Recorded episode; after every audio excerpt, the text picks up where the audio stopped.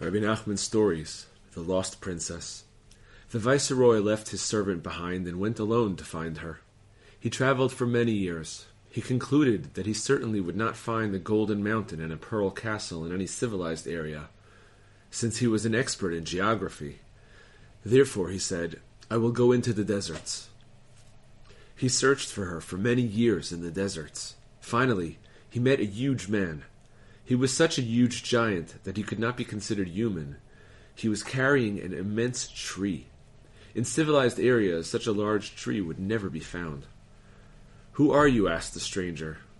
I am a human being, he replied. I have been in the desert for many years now, said the giant in amazement. I never saw a human being here before.